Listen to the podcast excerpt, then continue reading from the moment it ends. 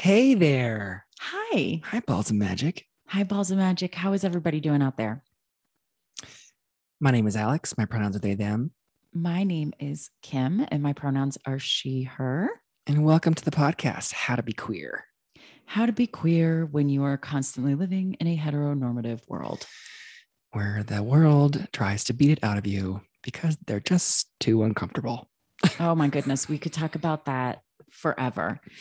I, I think actually in the next coming weeks, I'm going to share a little bit of like some of my trainer stuff where I've actually had people that live in the historically centered parts of this world telling me how it's too uncomfortable for them to Mm. talk about how to make space for those of us who have not been. Oh, But it's still like a little too close. I'm like, I'm going to sit on this one for a bit. gonna take a breather. I'm going to take a breather from from some some serious privilege that I had to witness last week. Mhm. I'm not over it. So, what are we talking about today? So today we're going to go into a little bit of you know people that have listened to our podcast for well actually we're totally ahead of ourselves. We got to thank Youth Seen Yes. because they are our amazing sponsors and supporter. We are powered by Youth Seen. They're amazing. Please go check them out at Youth Seen, spelled S E E N dot org. And if you can, show them some support. Um, they're are they're amazing. And they support us. And you're listening to this podcast. So that's a way that you can support others. Yes. Share. So this week, this week we're going to go into trans kids. And there's a specific reason why we're going into this because there's been, unfortunately, some legislation that is about to hit um, Governor Abbott's desk in the Lone Star state of Texas. And so we wanted to, I think, talk a little bit about it and then also to have a really frank conversation about kids and trans kids specifically in sports. Yes. So That the argument they're trying to say is really actually not the argument. yeah, it's it's it's a fallacy. Yeah. So we're going to break that down today because this is um, this is this is going to be one of those. If you've listened to it for for a while, you know that as a as a as a trainer and as a human, I use for myself and for others. I try to use this approach that's called head, heart, hands healing. So before we get into this information, listeners, I want you to kind of go with me for a minute. We are going to give you some factual information about hormone therapy, about testosterone. Um, then we're going to get into the empathy, which is your heart, right? So you factually learn something in your head, and then it helps you because you understand it. It helps you find that deep empathy that we have to all have for each other, which then leads you to your hands, and your hands are how you make change, right? One of my favorite favorite quotes, which was actually from um, Obama's acceptance speech, but he kind of took from Mary Alice Walker, is is about change, right? When you get to your hands, that's what you're doing. You're looking to make change, positive change for yourself and for others. And the quote is, you know, we're the ones we've been waiting for. We are the change that we seek. Yes. We're the ones we've been waiting for. we have it hanging in our house. We do have it hanging in our house because that it means a lot to me that Mhm. that it is um all of us are capable of of of doing really beautiful things in this world. But sometimes you do have to go to I need to factually learn something. I need to feel it in my heart. I need to have empathy for a lived experience that might be different than my own. Mhm. And then how does that come out in your hands? I want to make positive change. And that's where you get into the doing. That's where that's where your allyship leads, right? Yeah. So people that listen to us that want to learn how to be allies, allyship is your hands.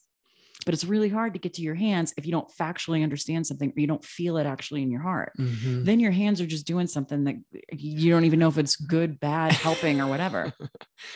And then our fourth H is healing, right? That when you're an ally and maybe you are um, looking at being an activist and centering some activism, um, or you're sharing a story, or you're simply understanding what a trans kid who wants to play sports might be going through, and you can show some support to that family. That is what promotes healing. Yeah. So that's where we are today, right? We're going to go, we're going to hit you with some stuff in the head. I know you listeners, because if you're listening to us, you're probably an empathetic person. Yes. You can feel it in your heart, and that is going to bring it to your hands. So maybe the next time you're at a cocktail party or a dinner party, and someone says to you, "Well, I don't want my daughter playing with a trans a trans kid on the team," you are going to know what to say. hmm You're gonna be able to be like, actually, Actually, I learned this from from Doctor. Well, we're we're actually we we've worked with a doctor. Um, Alex has worked with a doctor actually for a long time about this, so we're going to share some of what we know. Yep. I'm also going to go on a little rage trip for today do it. about Caitlyn Jenner. Oh yes, because you know, our anger is what helps get us to um, hands. It it, it kind of does, and like, Yeah. do you like? So you're not you. We both express anger differently. how how do you think I express anger? Mm, you'll you'll verbally vent it. yeah i'm like a verbal like i will slay somebody with my my words and my thoughts because i'm very quick to go from my head to my mouth which sometimes is not a good thing. And i have to intentionally be like you're just angry right now kim. Go sit down.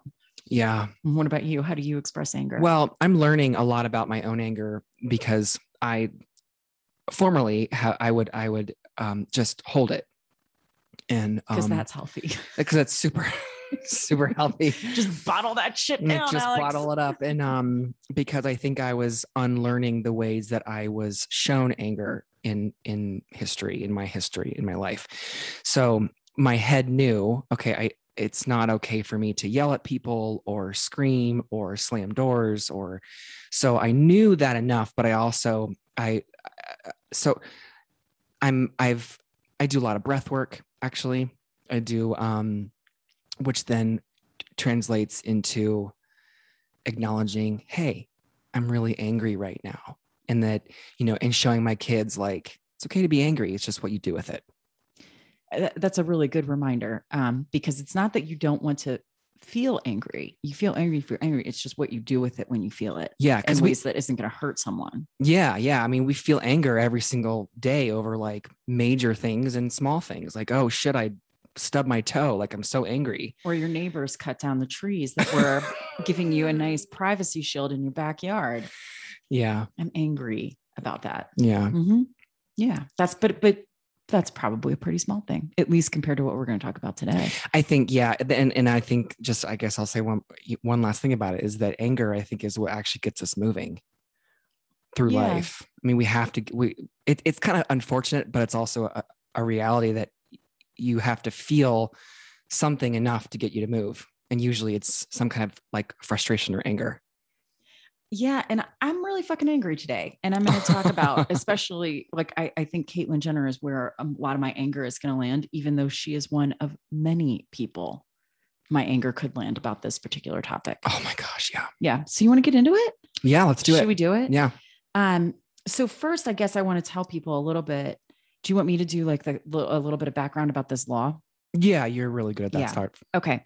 So even though we're going to talk about Texas in particular today, we've talked about this on this podcast before, right? That in like 2016 or 17, we went from having about 17, what we would consider like 17 anti-trans um, proposed laws on the books. And in recent, like in last year and this year, and in the in the years leading up to it, we've gotten to like over 200.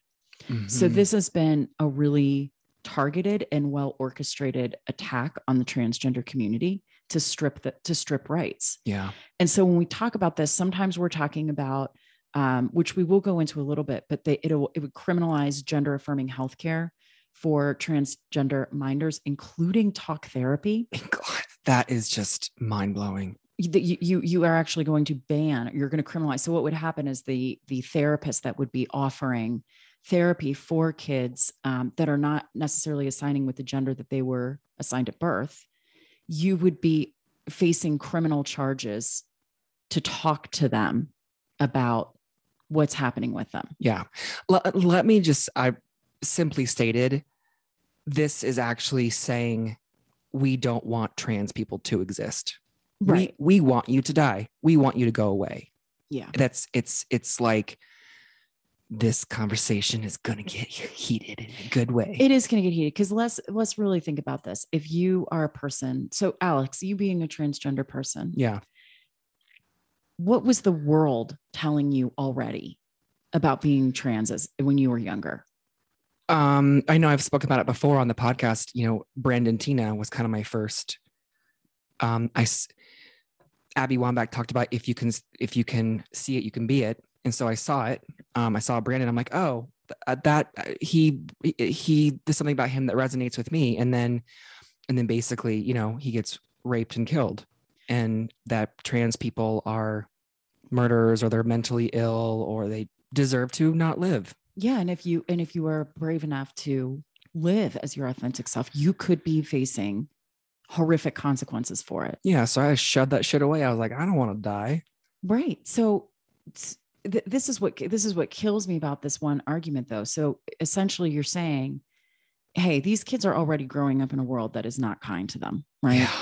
So now we're going to say, hey, but if we have a therapist, stop talking to them. Maybe they'll decide not to be trans. This hits a little too close to home. It's it is the most it, it's so clear what the real intention here is. Um, Yeah. but mo- but some of these other bills that are coming out is that it could also allow a parent to be charged with child abuse if you seek out such care for your child. hmm So now parents, you are your your your child, your your everything in this world, which we've we talked about in our last episode, right? That we just want our kids to be happy. Yeah. And your kid is saying to you, this is who I am. hmm And for you, parent, to go and seek the help of a mental health professional with your child, you could be facing charges of child abuse. Yeah. That is what some of these bills are. But the one that we're going to, I think, go into a little bit today is, and you guys can look this up. This is House Bill 25, which is in the state of Texas. It passed. It passed a couple days ago. Um, it is expected that Governor Abbott, when it reaches his desk, he is going to sign this into law. And this law would ban transgender students, and this is students from kindergarten through 12th grade. This would ban students from competing on sports team that allow with their gender identity. This is even for kids that have already transitioned and have legally changed their birth certificates or legal documents to match Oh, to match their identity. So this is literally when we say like what are you going to do? Like l- literally look in someone's pants, right? Because my birth certificate might say, you know, male or female. It may be since I've trans because you know, as a, as a person who has gone through this, you did you were able to change your legal marker. Yeah. So even if you have gone through that process, you have socially transitioned to the point of legally changing your name on or your gender on your birth certificate, you would still be banned from playing these sports. So I know I just heard you do like the breathing through your nose. I'm like, Alex is already doing their breath therapy. You're already there. you are breathing. You are taking it in. I'm centered though. I got this. We got this. So I kind of I, I, to get into I, I'm gonna like before we get into because I I can hear it. I can almost hear it, right? Because because our kids, our daughter especially, Yeah. our our 12 year old is involved in competitive sports. Yeah. Okay. Now, listen, most of the parents that we, we were talking to, like, if, and some of them listen to this podcast, we're not talking about you. All right. But I can hear the arguments, right? Of, I don't want my daughter competing with what they are seeing as a biological boy. Okay. It's some like okay. Yep. That's what they're thinking. yeah. And they're thinking that this is somehow going to take away, right? This kid, their daughter's ability to shine as a sports star. And again, we're talking about kids in kindergarten through 12th grade. Are you going to breathe therapy or are you just going to laugh your ass through this? I'm gonna, I'm gonna, I'm gonna do both. So like we're really talking about like I think what most kids at least at least here you're not really segregated into like a boys team or a girls team until you're about like in 4th grade. well, because you know that trans girl could take their their daughter's spot on the Olympic team. Right. I'm like you- okay, your kid's 5. if you're already planning their Olympic trials, like you better that's a you problem Because can we talk about like soccer and what five year olds do on the soccer field? They're like a swarm of bees around the ball. they are There's no there's no strategy. They're But- not reading the field. I, I totally and meanwhile there's parents who yell at them to I- I it's mean- so ridiculous Parents, take a seat. Like I, I I'm sorry, but little Janie is not going to be the next Abby Wambach, right? Like, come on. yeah they, they just want to play. Kids just want to play, and their physical abilities at that like they're the same. Their physical abilities aren't even a- a- any different. You have the kids that you know obviously you can see. Like our youngest is that way. Mhm. He is a kid that you know. I remember we were at the at some obstacle course. And he was running on stuff, and he would like throw one arm down and like you know cartwheel over something. And it's like that kid just has ability. He has a natural ability and then, you know, there was me as a kid where I was like banged up every single day because I couldn't walk a straight line, right? you and I, you and I laugh about this a lot because you, you obviously were a were a, a huge athlete. I mean, you were a, a Big Ten university athlete where you're like, this sport looks like fun. and you just like walked on and we're we're on the team, Yeah, right? yeah. Where if you know, it was a big day if like I didn't kick the ball in field hockey, like we still joke about this when we go to classes together. Where don't like- stand next to alex because Alex is going to do, you know, 50 one handed push ups with claps in the middle. And I'm like, I still do them on my knees. right. But we do have people, regardless of their gender yeah or, or whatever, they just have it. Right. yeah and ha- yeah You yeah, just have exactly it. You could just play. You can just play. So Mm. listen, maybe you think that some that maybe you think that like your daughter is the one that can just play, right? Which is entirely possible. And you think that there's going to be some trans girl that's going to come and take that away from her. yeah Like, can we really pause for a second? we're gonna get there We're going to get there. Okay. So this bill, this bill is is going to Governor Abbott's desk. It's looking like it's going to pass, and that means that there, if you are a trans kid, Mhm. so if you're a trans girl, your Mhm. only option to participate in sports would be on the boys' team, and vice versa. Yeah, and I I- I list I read an article um, this morning that you know across the board whether or not um, trans kids are athletes or not, this bill is creating um, more and more instances of of harassment and bullying for for Right. trans kids. Um, So I I guess what I really want to like lay out for people though when we talk about this bill is we got to think about where this is coming from. So Alex is going to get into like the hormone like actual hormones and for athletes how they how they work. But again, keep in mind these parents and this is a representative um from Texas that's I don't even want to say her name. I don't even want to give her that space. But here's the problem with the logic, right? So these these parents are saying, "Hey, we've got and you'll hear this all the time, we want to protect girls sports." So in their mind they're thinking, "Hey, I don't want a trans girl to come on and take something away from my my girl." Right. right?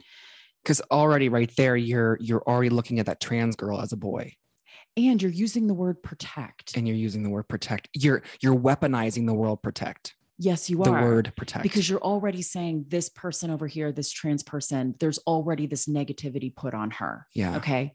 So here's the thing that's so fascinating is these parents are saying we need to protect our girls in sports. They need to be so they're almost using like a feminist rally cry, Ugh. right? It's such a dog whistle, right? Like, Mhm. okay, girls, like we we're we've you know fought for Title IX, we fought for our own space to play in sports and equal funding, rah, rah, rah, right? And I'm all for it, right? I am all for girls getting, you know, we we talk about things like with women's soccer and how the pay inequity that exists. Like I am all for girls and sports and all these things. Mhm. But here's the thing, trans girls are girls too. yeah So parents get together and they're like, no, no, no, protect girl sports. We can't have a trans girl. We've got to protect our girls from this trans girl over here.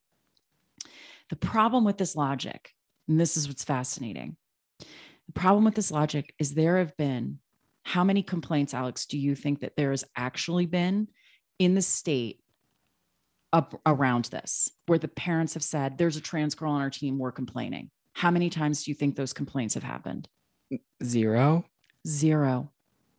So there has not been a single complaint zero of trans women and girls keeping cisgendered women and girls off of the playing field. So representative julie um, johnson who has said how can you say that girls are being unfairly positioned in competing in the state of Texas, Texas to justify this bill, and there has not been a single complaint about trans athletes. So, in other words, this isn't about sports at all. This is an attack on a highly marginalized, marginalized population for no reason beyond hoping that excessive and extensive cruelties keep them from coming out and expressing who they are.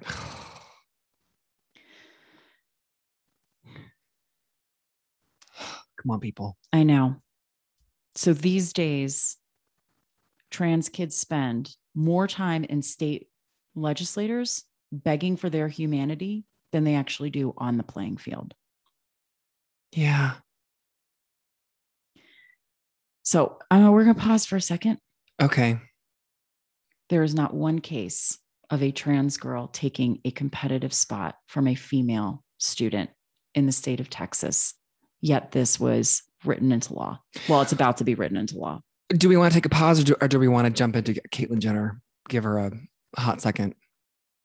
Let's do Caitlyn, Caitlyn Jenner, and then I'm going to have you walk us through like the ridiculousness of this this stuff with like hormone blockers, what actually happens, who has testosterone and who doesn't, because that was super fascinating. But we want to do Caitlyn Jenner first. Yeah. Okay. So I hate Caitlyn Jenner. I don't like her either. Like I, I, don't. She's supposed to be a part of our community, but she's not. I, I mean, not. she doesn't understand the first thing about being human. I, I don't think she does. Yeah.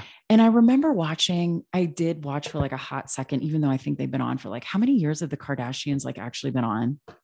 Oh gosh we should ask fitness marshall he would know. Yeah like i know people I, I, don't really pay too much attention to them. I yeah. think i watched them for like maybe a season or two and then i was like i, I can't deal with this.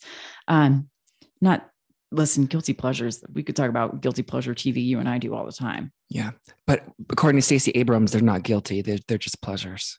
Yes she did tell us yeah. that so she's like oh no i watch a lot of tv and i'm i don't feel guilty about it at all yeah. So I don't know why she, she's totally right. Like if you watch the Kardashians and it does something for you, then rock it on. Maybe it turns your brain off. I don't know. I can't imagine it turns your brain on. Um, yeah. Do you think? No, no. Okay. Okay. Sorry. no, it's all back good. to Caitlyn Jenner.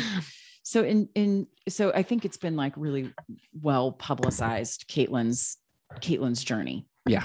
Right. That she and you had kind of seen it a little bit on if you watch the show The Kardashians, and then it felt like, you know, she came out and I remember feeling at the time when she came out, like, rock it on, girlfriend. Like, mm-hmm. one of the most well known people probably on the planet.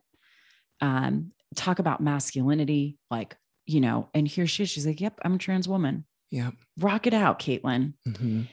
And in, in, in 2015, and most people listening, you're going to remember this, that there was the ESPN Awards. Yeah. And um, she was getting the Arthur Ashe Award and she i just remember like visually i remember her looking stunning. Yeah. And she comes out in this gown and i'm like here it is. Here's the speech like you know the one you've been waiting for right? Mm-hmm. and she says this is a direct quote i want to acknowledge all the young trans athletes who are out there given the chance to play sports as they really are. Yeah. So in 2015 caitlyn jenner was like let the trans kids play let them play with with whatever gender right? They do not need to play sports with their assigned sex at birth. Gender as we know it lives between the ears. These kids let them play. Yeah. We can go into all the shit that we know sports do for kids the teamwork the camaraderie. And boy if there's ever if there's ever a kid that needs it like it's a trans kid. Let Yeah. them she's basically saying like let them just play who they really are. Yeah. They're using their body in a positive way. So caitlyn jenner decides and then she had that show i am cait right? Oh yeah. And um, there was a number of different activists from the trans community that were like girlfriend needs some help understanding like she basically is like stepped into this world of activism and doesn't doesn't quite know how to how to how to operate in this in this space. And so like that was kind of like what the show i am cait was about.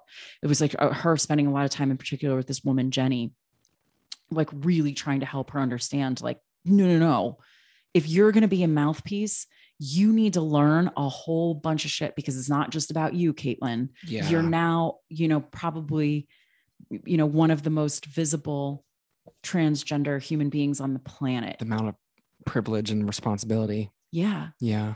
so she tries to take it on, but then she decides um, Governor Newsom out in California, there's a recall for him. There's a lot of people in the state that don't like him. I'm not going to even, we're not going to talk about this, but there's an opportunity that they want to recall him. And so all of these candidates in California can come forward. If you get a certain percentage of the vote, you can move forward in the election. And I'm like bumbling my way through this because I don't feel like going into detail. But Caitlyn decides she starts setting some political aspirations for herself because she feels like we need to get back to conservative values. Right. Oh, okay. Okay. Yeah. She's a Republican. She comes out as a Republican. She's, um, you know, very much like conservative values, which I have no problem with conservative conservative values. I have a problem when conservative values are code for less dehum, you know, dehumanize anybody that doesn't agree with us Mhm. right? Um, she would be that one. She's the conservative values that it's like, oh, it's her values, right? It's um, and then less less completely weaponize it and dehumanize an entire groups of people. So as she's running for, or she's going to try to run for governor, she gets stopped, and because now she's a Republican, so this means she has to try to like win over Republican speaking points. And as we just explained in the beginning, we know that this has been a targeted attack of the Republican Party you know, over the past five or six years. We've gone from 17 to like 200 anti trans bills. Caitlyn's not stupid. She knows that if she is going to have to win over Republicans to vote for her, she's going to have to take some things from their playbook. And what's one of the things from their playbook? It is anti LGBTQ. That's that is what it is. So she gets stopped by a reporter and they say, mm. Hey, Caitlyn, what do you think of trans kids in sports? And here's her quote This is a question of fairness. That's, I'm sorry. I'm, I just, I hate her so much. Okay. Can start over. I just, I hate her. I hate her, Alex. Eat some candy corn. Eat some candy corn. Channel your ch- ch- channel your anger. Okay. fine. Let me try this again. Highly produced podcast, folks. This is a question of fairness. That's why I oppose biological boys who are trans from competing in girls' sports. It just isn't fair. We have to protect girls' sports in our schools. So there's that word protect again. I'm So head.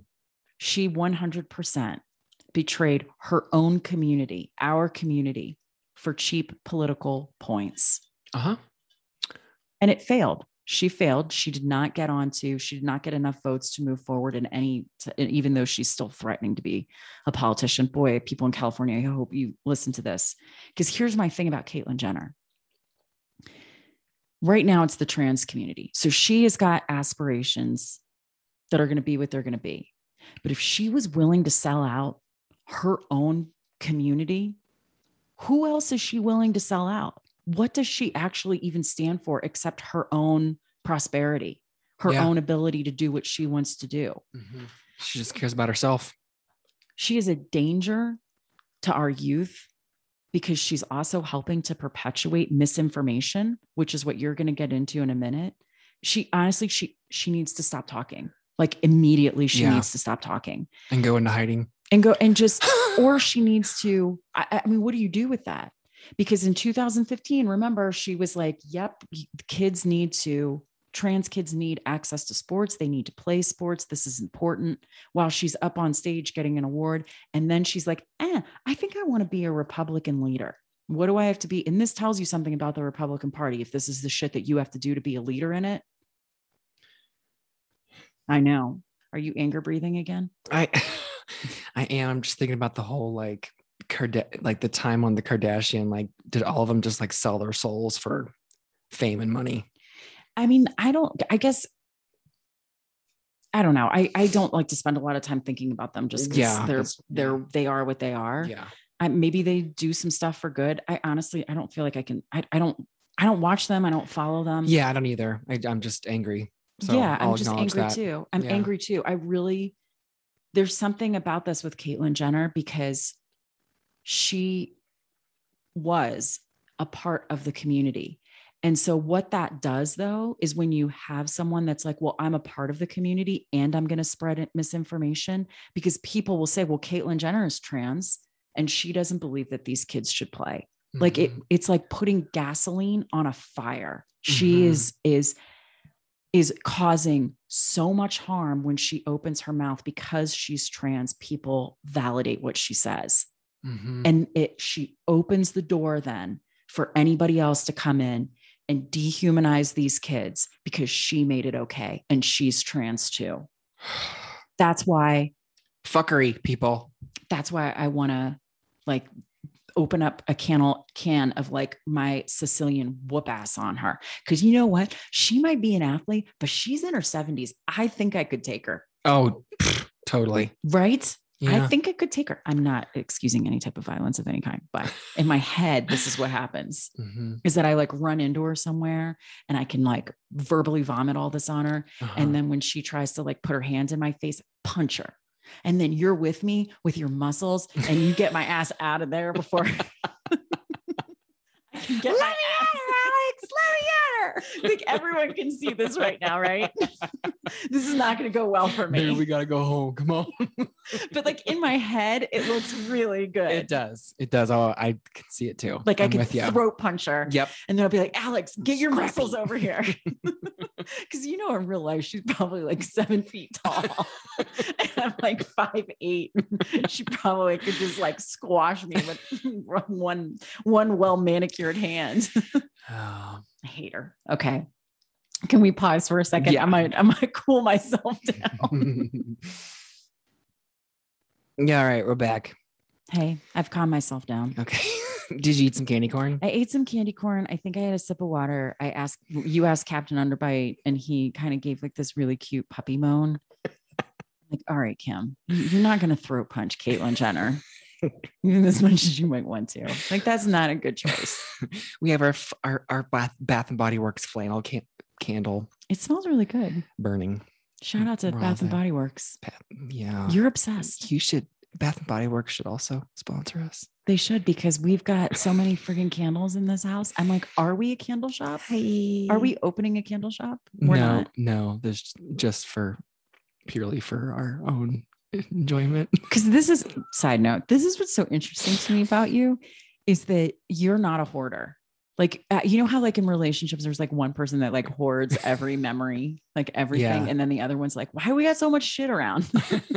I am the hoarder and you are the let's like throw shit out. Yeah. But you you hoard candles.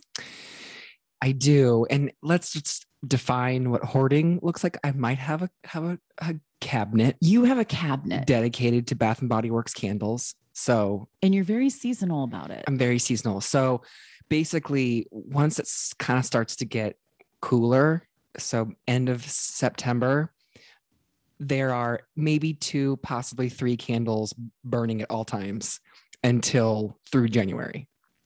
yes. Because I think it's just, um, it gives me that sense of like coziness and that and the and that and the fall scent.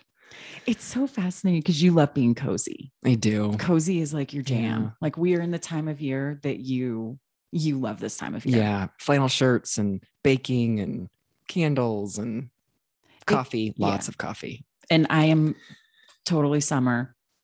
I want to be like in a pool, on a body of water, in a lake, in the ocean, like in a in a bathing suit, like running around like in the heat.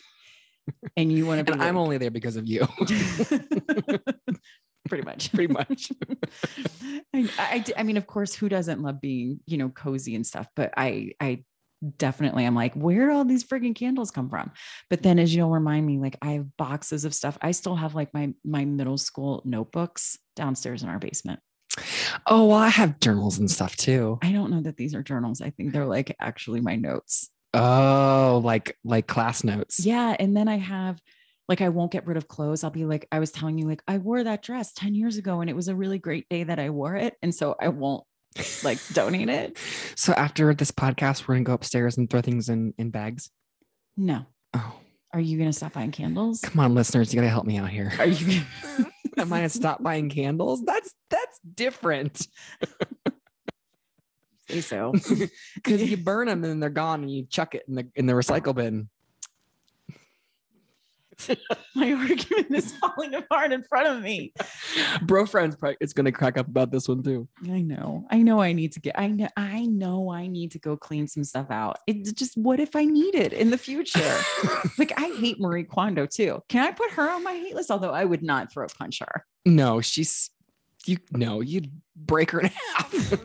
So I would not, but but my anger for her of if it doesn't spark joy, get rid of it. And I'm like, lots of things spark joy for me. I look at the dress and I'm like, oh my God, I remember I wore that to the kid's first birthday party and it was so fun. so then maybe you keep that, but then you get rid of the other things. I don't know.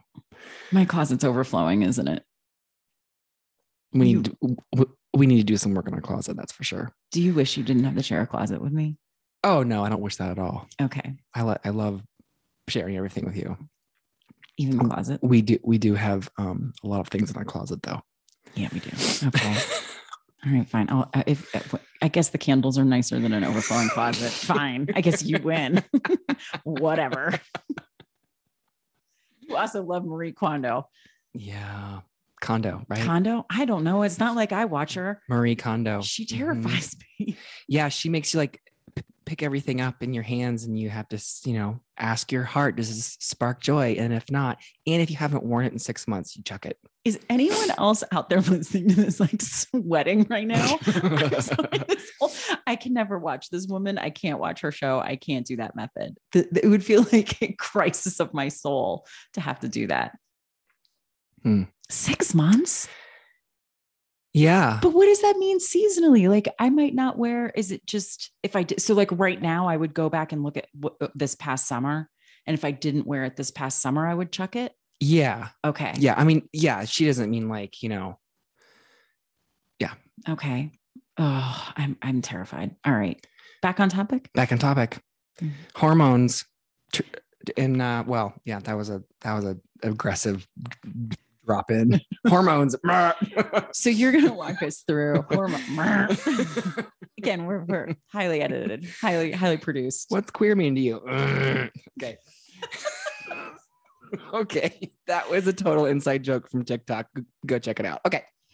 Okay, Alex, can you? So let's really get into Yeah.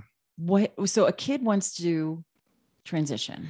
Yeah. So at what age do we start? Like at what age do kids typically start start saying if if it is a kid that is trans? Do you know like roughly what age they start communicating it? You know, there's there's no right or wrong answer. Ki- You know, as as it goes, everyone, every specifically every gay person, LG, every LGBTQ person, every trans person, it's your journey is you come out when you come out. So, but let's just say that you know a kid has a knowingness, uh, an environment, an awareness of themselves, um, uh, uh, uh, like at age like five, so a kindergartner. Um, so I think I think the the sad the sad part about a part of this, all of this, is that kids have a knowingness about themselves that adults don't, that a lot of adults don't. So um, I think it's just remembering that a kid really does know who they are. And it's when the adults learn who they are, then they start to control who they are Right.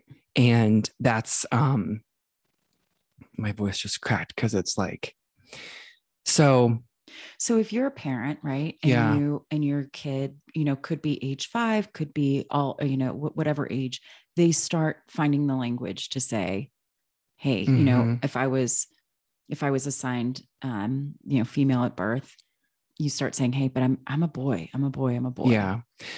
So you go through that process and and I'm, I, I believe if I'm right, but the first step is is you have to get a mental health care professional involved before you can even start talking about any type of medical therapy, correct? Yeah. So walk us through what that timeline looks like. Okay. Um, I'll say I will. I will. Okay. I wanted to say one more thing about about a timeline. Um, because there are some kids who at age two are like, I, I'm a what what you know, I'm a insert opposite gender, whatever they are. And then um I was gonna tell a personal story, but maybe I should just say that for later. No, I want to hear it. Well, you know, our daughter who's trans, um, she had told me at one point, she was like, we are talking about it, and she goes, Well, mom, you just were talking about that there was that there were people who were transgender and there were people who were non-binary. And I and and because she had been saying to me since since she was about like three or four, um, I know my soul is a girl, but my body's a boy. At age three, she started saying this. Yeah, and it Right. was, and um, I remember the conversation. I remember where we were, and she, and so it wasn't until she was the summer before first grade where she was like, "I am a girl." Like she fused the two. Like, okay, I know my body is this, but she was able to basically listen to her soul saying, "I'm a girl," and um, and so so the story goes she, she goes because it was you told me that there were these kinds of Mhm. this this this is in the world so um anyway so if you have a kindergartner so you were asking me how does this with Like, the what is- timeline Yeah, and and it's up to you, like how personal, because you know, listen, we're not just folks within our own queerness. We also have a, a child that, um, as you just said, she's she's a trans girl, and so w- this is personal for us. We are personally going through this timeline right yeah now. yeah and she's super proud of who she is she is really pretty open with with Mhm. who she is and um so i think one of the first questions i asked because not all trans kids or people want to change their name but i do remember just saying oh after she said hey you know mom i'm a girl i'm like well some people change their name and their pronouns like is that something that fits for you? And she was like you know yes i'm i'm ari. Um and so with with she her pronouns. And so so the transition part you know from let's just say it's you know age 6 up to like maybe 11 or 12 it's all social. It's there's no there's nothing medical um until it's well it's social emotional so it's just putting the people in place um, the doctors the affirming doctors the affirming therapists um, affirming you know parents and caregivers that support their And that really just means like, yes, we we use the name Ari. Yeah We refer to Ari as a girl. yeah we we would never you know you you that's what you mean by affirming because there's nothing else really it's not like you're affirming medical care you're just setting things up for hey it's going to be a couple years from now yeah that we're even going to need to have any type of like medical conversation but it's really making sure that emotionally and socially she is supported Yeah, because it's like Abby and Glenn were talking about today on, the, on on their podcast. Like it's all about that sense of self. Like you're just there's no way to confirm it. There's no way for us to prove anything. It's just one person coming to another person saying, "This is who I am," and you're like, "Okay." yeah And then you put things in place that like here are all your options and your resources, and you get to. This is your life, like, and I'm just here to kind of witness and to support you through it. So now that, um, and which is what we we in our family, this is what we have done, right? Yeah. Ari told us who she is. Ari told us her name, her pronouns. We've done all the things that we can socially for her, Yeah, which was, and you did do some things like her name. yeah. Her name is legally changed now. Her name is Yep. legally changed. Um, and we did things like with the school, like making sure that, you know, teachers know, please address her by this. And before we could legally change her name, because that's a process in itself. Right. It was things like making sure, like on the first day of school, they're not dead naming her, right? Like you Yeah. as you as her parent went through every single step to make sure that when she steps into a situation, even if your paperwork is showing you one name, this is actually her name Yeah. so that was some of the social and emotional it was um, uh, telling um, parents uh, uh, parents friends and there was a period of time like with her friends that we would have to rem- you know remind them and i remember her one little friend who came over to play this Mhm. little boy he was um, had known ari um, initially as a kindergartner before ari had socially transitioned Yeah. and she socially transitioned and then he was coming over to play Yeah. and he comes to the i'll never forget he got he gets out of the car and you were talking to his mom Mhm. and kind of setting up like the play date you know i'm going to pick up at this time this is what they're going to do and i of course of being the snoopy ass parent that i am and i'm totally like eavesdropping on ari and this little boy's conversation and he comes up to ari and says my mom you know told me like ari and she her and our ari was like yes i'm i'm i'm a girl and i'd like you to call me ari Mhm. and he goes okay i i i'm really going to try hard but i'm afraid i'm going to mess it up but i promise you like i'm going to get this and then ari was like okay you want to go play legos and they ran into the house and played legos Yeah. i love that little that boy. that was like an eight year old. yeah Like at the time, at the time they were eight they were so little. And here, talk about being an ally. Yay mom in Yeah. that situation Yes. Yay, mom. yay mom Yeah. So sorry, but that's like a little bit when we talk about socially and Yeah. emotionally, like that's what we're talking about. So, but now I want you to walk us through the timeline of so kids starting puberty, you know, now it could be anywhere from like age, you know, nine, 10 up to those tween years. What happens? Well, um, so I wanted to say one more thing. Okay. Okay. I'm sorry. Um, because then with the with the social transition, one more thing is if those things aren't in place at school, it absolutely affects their ability to learn. So tell me more about that. What you mean? So with when Ari was in second grade, um, her teacher and I worked together where her teacher was huge ally um, advocate, but we just had to acknowledge like, you know, legally her name isn't changed yet. And so when she would open up her Chromebook, she would see her dead name. And so every time, you know, her teacher would come over and kind of like be there with Ari as they opened up her computer and be like, to support her through that because she goes it was hard for her and Mhm. and she would have to kind of reset her brain to like she saw that name and she was like oh you know and then her teacher would be like you know would would say something to support and so just getting those things in place and having the the people to support that like if trans kids are having to see their dead name and and and and, and teachers are not aware like your kid that no learning will happen if you know right. just- because the kid is already they're like already on edge. yeah they're already on the edge like oh crap so okay so with hormones and and puberty yeah. that's where So we're walk going. us through like, yeah so uh, obviously socially is is important for them and, and to Yeah. have the emotional stability at home to affirm who they're saying they are. Yeah. And who they are. Yeah. But now we're getting to like when we start knocking at the door of puberty yeah. what happens? So alongside and, I- and i've said it before where trans kids are insistent persistent and consistent with with who they are. And um, when you work with your doctor their their pediatrician um, one of the things that a kid who is pre who is close to puberty and actually they call it tanner stage two or three. Um, so it's the early stages of puberty um, where you can go on on blockers puberty blockers. And puberty blockers are entirely different and not the same as hormone hormone replacement therapy. Which is a common misconception. Yes. No child under the age of, of 14 is going to be on hormone therapy. They're going to have their hormone their natural um, progression of, of puberty just be it's it's a pause button. A, a blocker is a pause button. That's all it is. So meaning like for a t- if a 10 year old trans girl yeah. starts puberty blockers this is a blocker that they would take. I'm assuming it's what like in pill form Yeah, there's pill. They actually new new technology or new research. They now have like a little implant they can do. Um, they have shots. And basically, all it would do for a trans girl would stop her body from producing testosterone. Uh, well, every all Every, of us, all all hormones. yeah, all of us have. All of us have. You know, girls have t- t- testosterone in their body.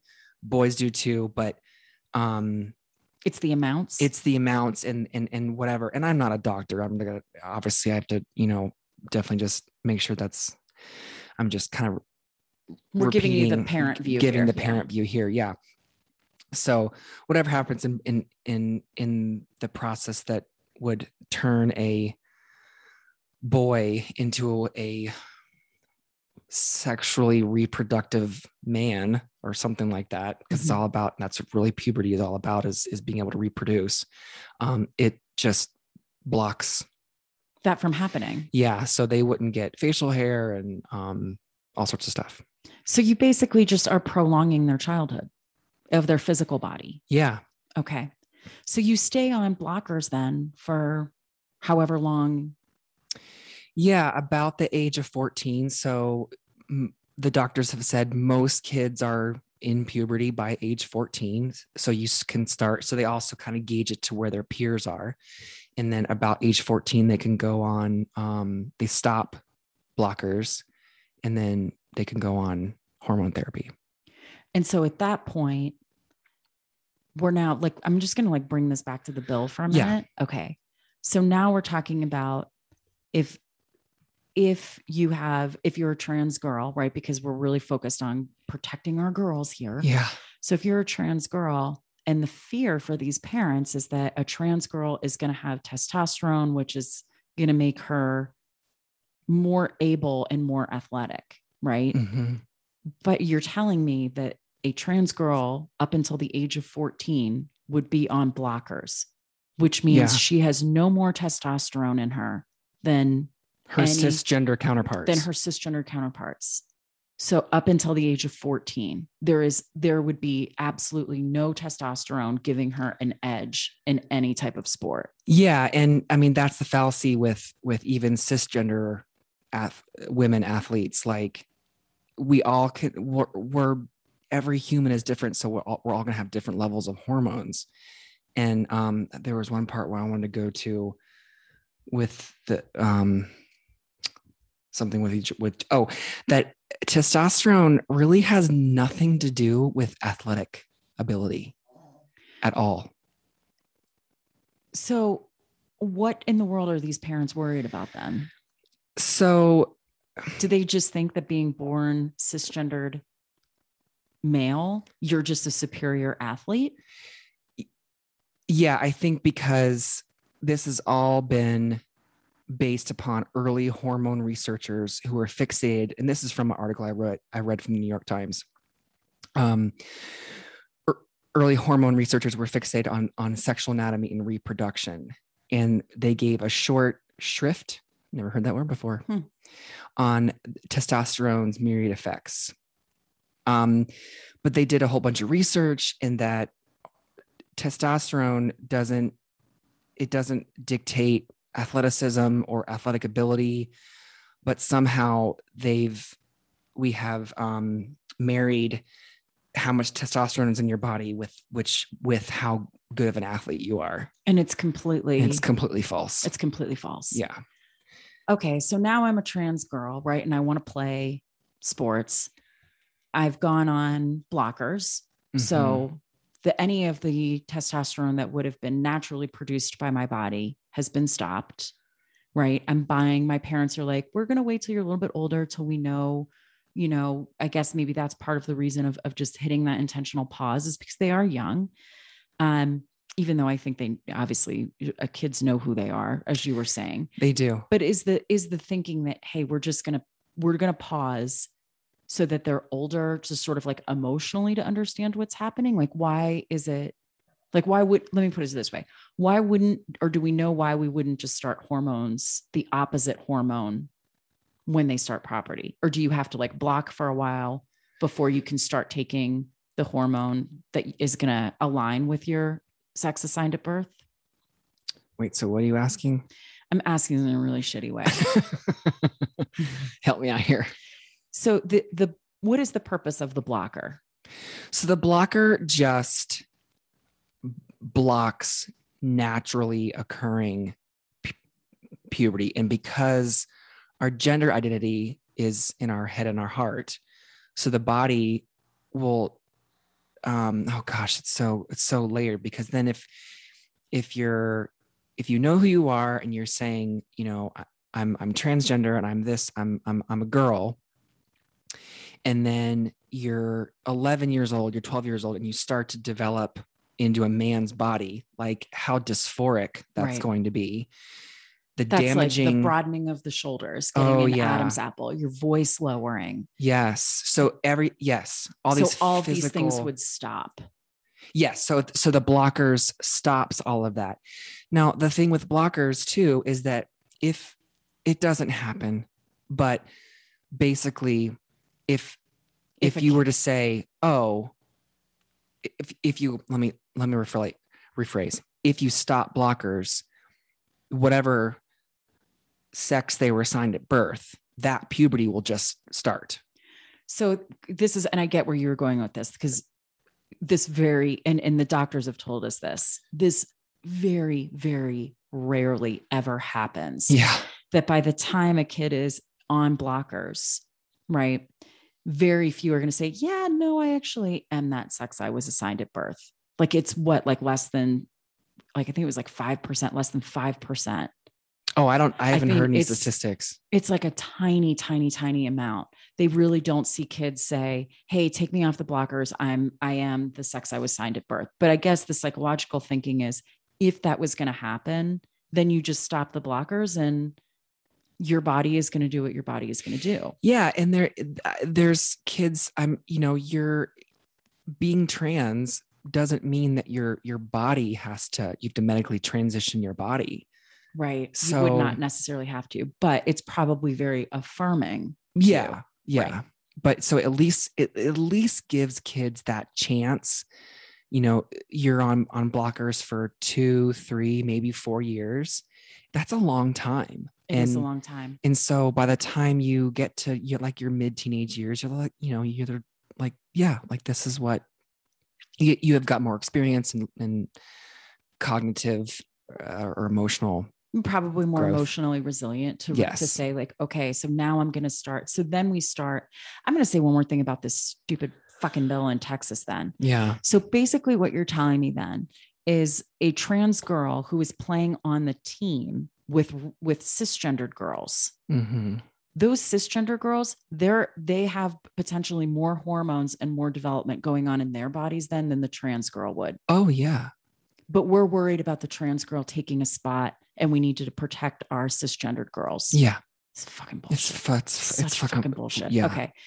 All right. So now a kid is 14 hmm and they've been on blockers. hmm And because statistically this is what happens, they say, nope, yep, I, this is my gender. Yeah. I'm still trans kid, Still girl. still a Yeah. girl. Then we start with hormone therapy. Mhm. And what is that? What does that actually mean? Um, it just puts the kid into um that gender puberty. So they would, you know, for a transgender girl, they would grow breasts and um they still get hair, you know, obviously in certain places and just there's other I I should look at Dr. Kravach's stuff, but all the things that happen, that happens to them.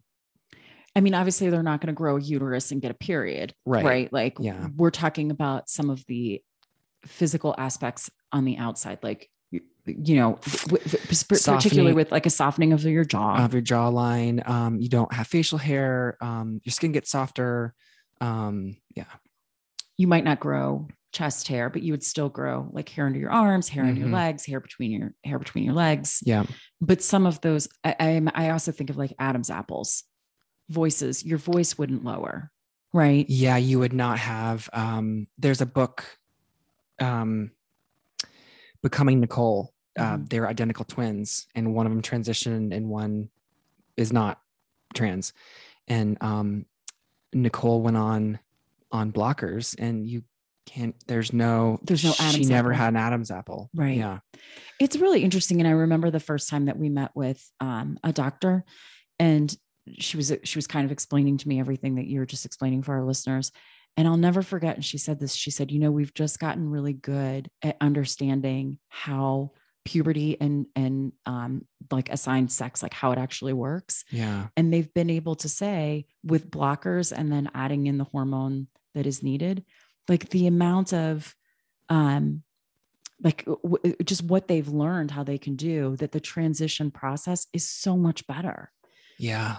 Right? Because your body is physically taking on the the characteristics that we typically see as masculine or feminine. So if you're a, a girl if you were assigned if you were if your sex assigned at birth was female Mhm. but your gender is male you would have things like your muscles would get bigger right Mhm. you would get facial hair yeah your voice does lower yeah you get all of those things that you know maybe for you are going to feel more affirming to your us to, to your your identity being or your gender being male Yeah.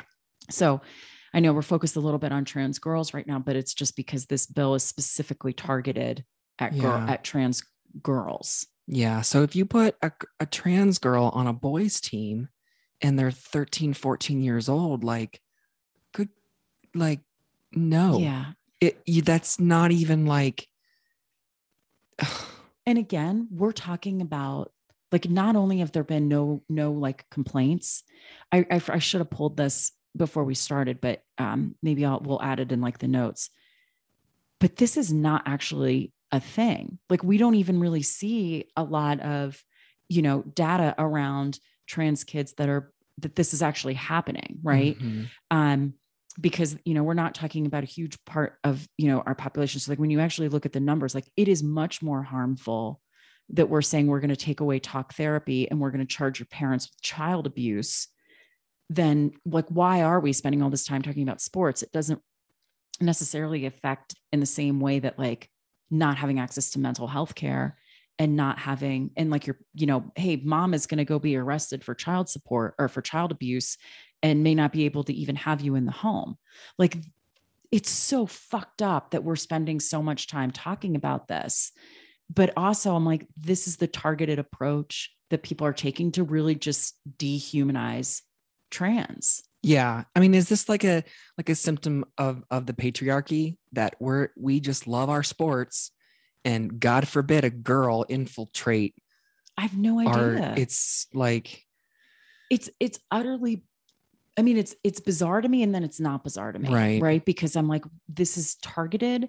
It is trying to use an argument that is um oh protect our girls sports. Like they're it's the same way like how um when we started saying the word colorblind right mhm. I was taught to be colorblind.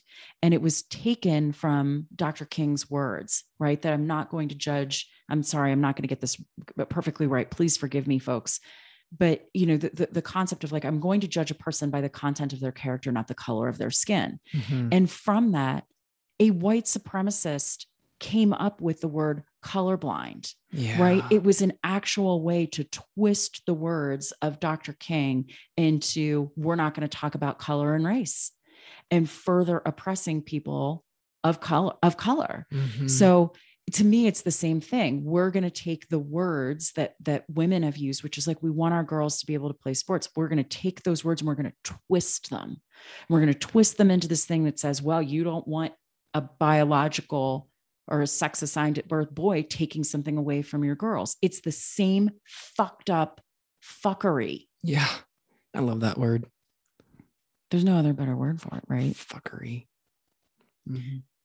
So now, if you're a 14 year old who is coming off the blockers and you start taking the hormone that would be assigned to your gender, you are going to start to transition medically yeah if you choose to if you yeah. choose to. Yeah. And then, as we know from our lovely friend Ren, yeah there's all sorts of different options that are available to you. yeah So, side note in the state of Colorado, yes we'll talk about this. So, hey, listen, maybe if you're in Texas and you're a part of a trans family, like maybe move to Colorado if you can. Mhm. Because in Colorado, we are the first state in the nation to pass that gender affirming care is like it has been signed that it is a part of healthcare. Yeah. You can't discriminate. You can't say like we're not going to do gender affirming care. Yay, Yeah. Colorado. Yep. Which Dr. Kavach was a part Mhm. of, who as Yeah. is who Alex and I talked to about all this stuff. Yeah. Dr. Ker- yeah. Yep. So what else do we need to know? Well, I was looking at my notes here. Um, that you know, why give them? So you know, obviously, it's a pause button. These are, these are the blockers. Yeah, I'll just get a little bit more detailed. So, um, blockers are a pause button for puberty of the body you were born in. You're born with to prevent you from developing things that don't fit your gender identity, like deeper voice or facial hair. If you were born with a boy body but you are a girl. Mhm. Um, and then, then who gets them? Any youth who has a gender identity um, or thinks they may have a gender, gender identity di- different from the body that they were born into and wants to prevent the physical changes of puberty. Um, yeah. You could go into, yeah. You know, it's interesting too, because I wonder like for for well, no, I'm not going to go down this rabbit hole. I was going to say like there could be other reasons you might want to do pu- puberty blockers. Um, even if it's not necessarily about your gender that you were assigned at birth. I just think of like young, really young girls who start puberty early. Mm, Um, but I, I, I- just think that's like another direction that we need to talk about on here. yeah. I, w- I wouldn't know Sorry, what to I was say about about to. That's I was okay. about to take us down a rabbit hole that I was like, I had no idea about that one. maybe we should go talk about my closet. Stop talking. So, just when it comes to care for these kids, Mhm. I just want to, and I think we're like probably getting close to wrapping wrapping our episode, but I'm hoping like listeners, like what you've been able to follow with us here, is this is it is all a fallacy that is perpetuated and built off of a, a- culture of fear and misinformation to either make you think that your child is not, you know, if your child is cisgendered, that somehow they're going to lose something Yeah. which is not the, the the world of equity. The world of equity is that everybody gets what they need, yeah. right? That's really what we're going for with you know equality and equity.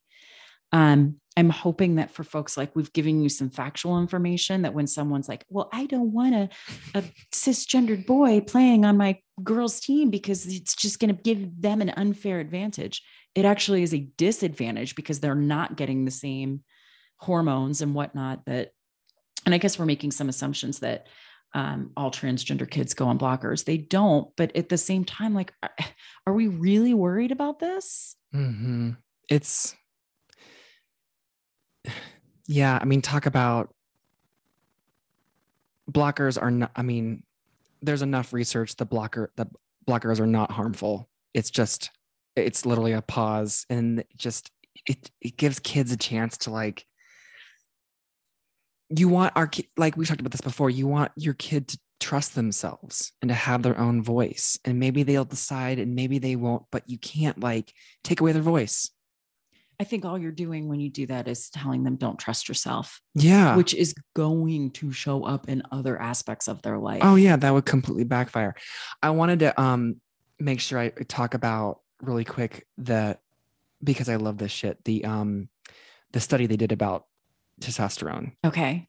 and that somehow, you know, t- testosterone has I'm I'm just going to say T because it's like a mouthful to say. Okay. Vitamin C. vitamin T um, doesn't drive a single path to athletic performance or even a small set of processes that can be literally traced from more T to more ability. And that, again, this is from an article I read on um, New York Times.